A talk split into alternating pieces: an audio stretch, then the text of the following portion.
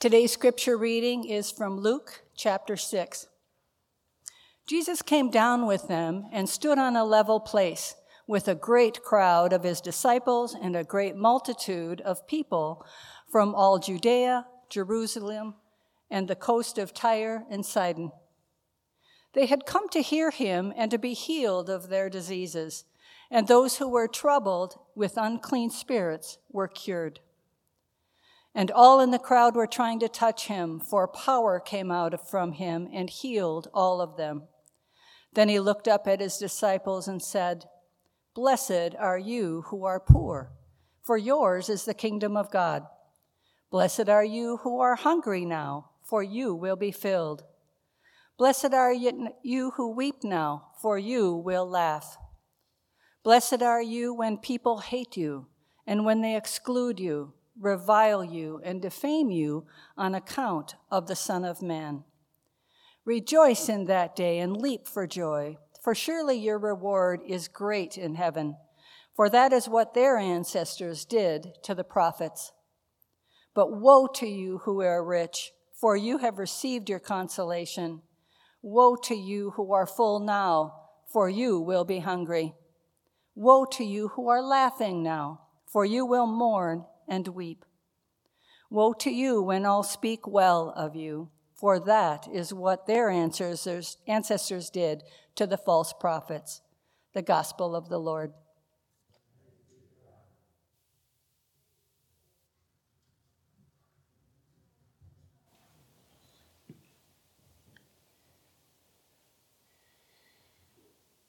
God's grace and peace to all of us gathered here and for everyone online today as well.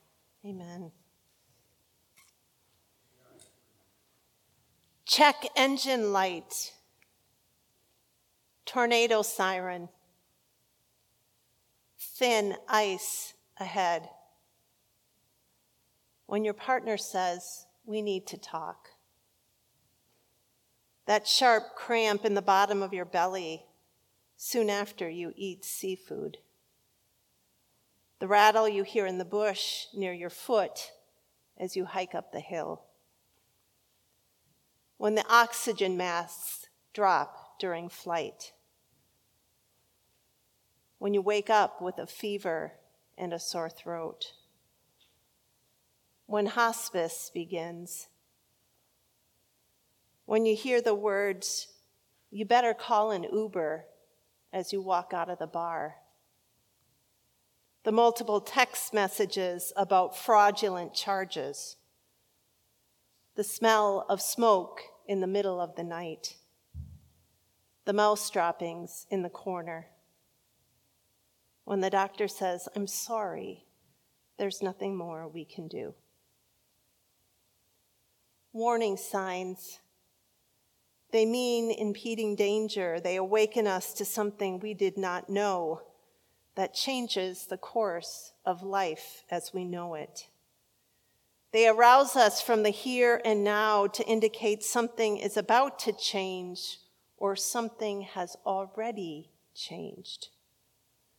Warning signs are everywhere. So, why are we surprised this morning when we hear Jesus say, Whoa? Jesus was just a fetus when his mother Mary sang the Magnificat. Maybe that was his lullaby. Those were not just her words, but God's word, the turning, the reversal that has come as God enters into this world. And so it doesn't take long for Jesus to speak of these things, to teach of these things. The poor will receive the kingdom, the hungry will be filled, those who will weep will laugh. The excluded and the hated will leap for joy. But were you still listening to what comes after that? Luke is the only gospel in, to include this section of warning in what is known as the Beatitudes, which should call us to take note. The word here is woe. Caution, watch out. Now, we expect a warning sign to signal something we want to avoid. I'm not so sure this is only a warning of Jesus, but rather a declaration of something that will happen. Woe to you who are rich, for you have received your consolation. Woe to you who are full now, for you will be hungry. Woe to you who are laughing now, for you will mourn and weep. Woe to you when all speak well of you, for that is the reason their ancestors did to the false prophets. Do you check your retirement portfolio frequently online and say, Whoa, this is way too much. I better give some of this away? Do we go to bed with a gnawing sense that something is not right because there's money in our kids' lunch accounts and you just clicked on everything you needed and wanted for your Target online pickup order? When dinner for tomorrow night is already marinating in the refrigerator? Are we nervous when the accolades about the recent accomplishment keep coming with yet another invitation to a speaking event? Do you rest better when your social media post was well liked and shared? Why does Jesus stand on level ground in the Gospel of Luke? so he can look eye to eye with his newly called disciples and all the people of Judea, Jerusalem, and the coast of Tyre and Sidon, and say words that both comfort and offend. Where do you find yourself on Jesus' list? This reading keeps me up at night. In a recent Atlantic article titled, How to Want Less, Arthur C. Brooks, professor at Harvard Business School, tells this story about his visit to the National Palace Museum in Thailand. Brooks writes One afternoon a few years ago, I hired a guide to show me a few of the famous pieces and explain their significance. Little did I know that with one remark, my guide was about to help me crack my own satisfaction puzzle. Looking at a massive jade carving of the Buddha from the Qing dynasty, my guide offhandedly remarked that this was a good illustration of how the Eastern view of art differs from the Western view. How so? Brooks asked. He answered the question with a question what do you think of when I ask you to imagine a work of art yet to be started? Brooke answers, An empty canvas, I guess. Right, he said. Many Westerners tend to see art as being created from nothing. But there's another way to view it.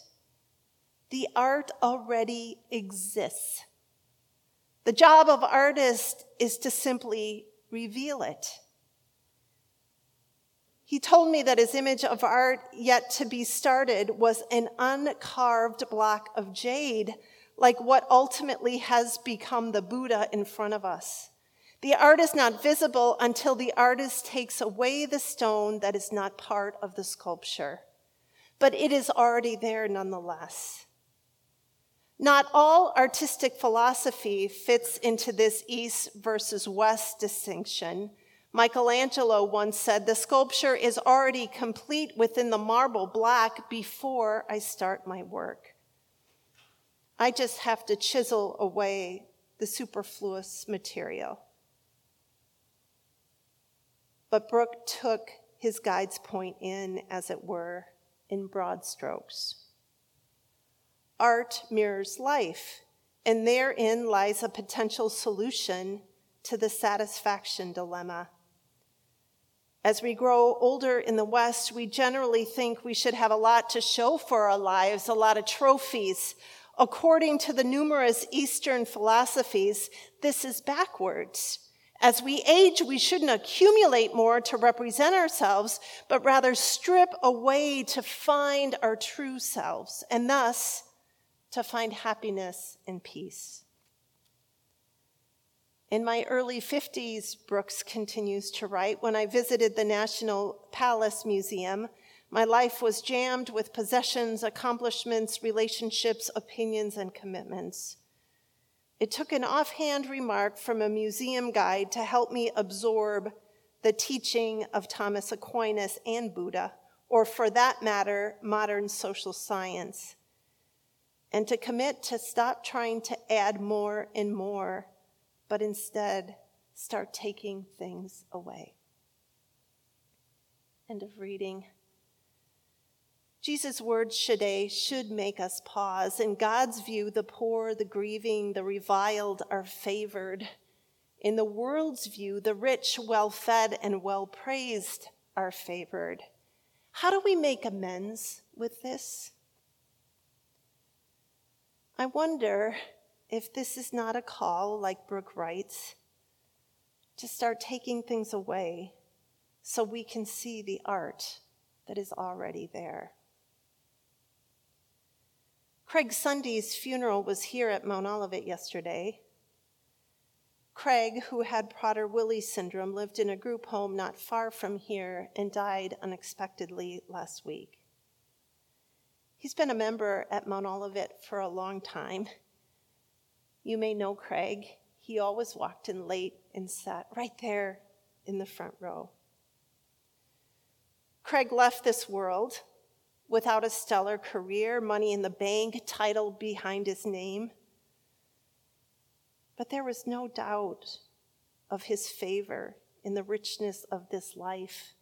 This sanctuary packed with far more people than any Sunday worship service. People came from his group home, his caregivers, his families, members of this church who have been shaped by Craig's life. Of course, people came to grieve Craig's death and to celebrate Craig's life, but I think they also came to hear what God has to say about such a thing. Through Craig's daily presence, the struggles of his life, what was unfinished, he made life known. He made God's kingdom that Jesus teaches about. Craig knew the art was already there, just waiting to be revealed, and he lived in such a way. And what we proclaimed yesterday that there is no doubt Jesus' words are true for Craig. Blessed are you. You are favored in God's kingdom now and forever. Jesus is teaching today he is shaping his disciples, and that is us. I mean, that is why we came to church today. What it means to follow Jesus. He is teaching all the people about God and the great reversal of God's presence in this life. This world does not receive Jesus' words with a warm welcome. God's presence itself threatens what we think holds us secure. Wherever you find yourself in Jesus' words today, remember that maybe Jesus is no longer here in bodily form, but the Holy Spirit of God that was within Jesus that day as he taught is still within all of creation and is in the breath that you breathe even now, calling us to shed what weighs us down so we can fully participate in this life in the here and now, to include and be included, to give and still have enough, to grieve and hope, to consider the now and the yet to come, to honor each life as it is because we all have a place. Jesus never stops teaching, never stops inviting. as we continue to chisel away at this life to find the treasure within. The kingdom of God is here. Woe. Amen.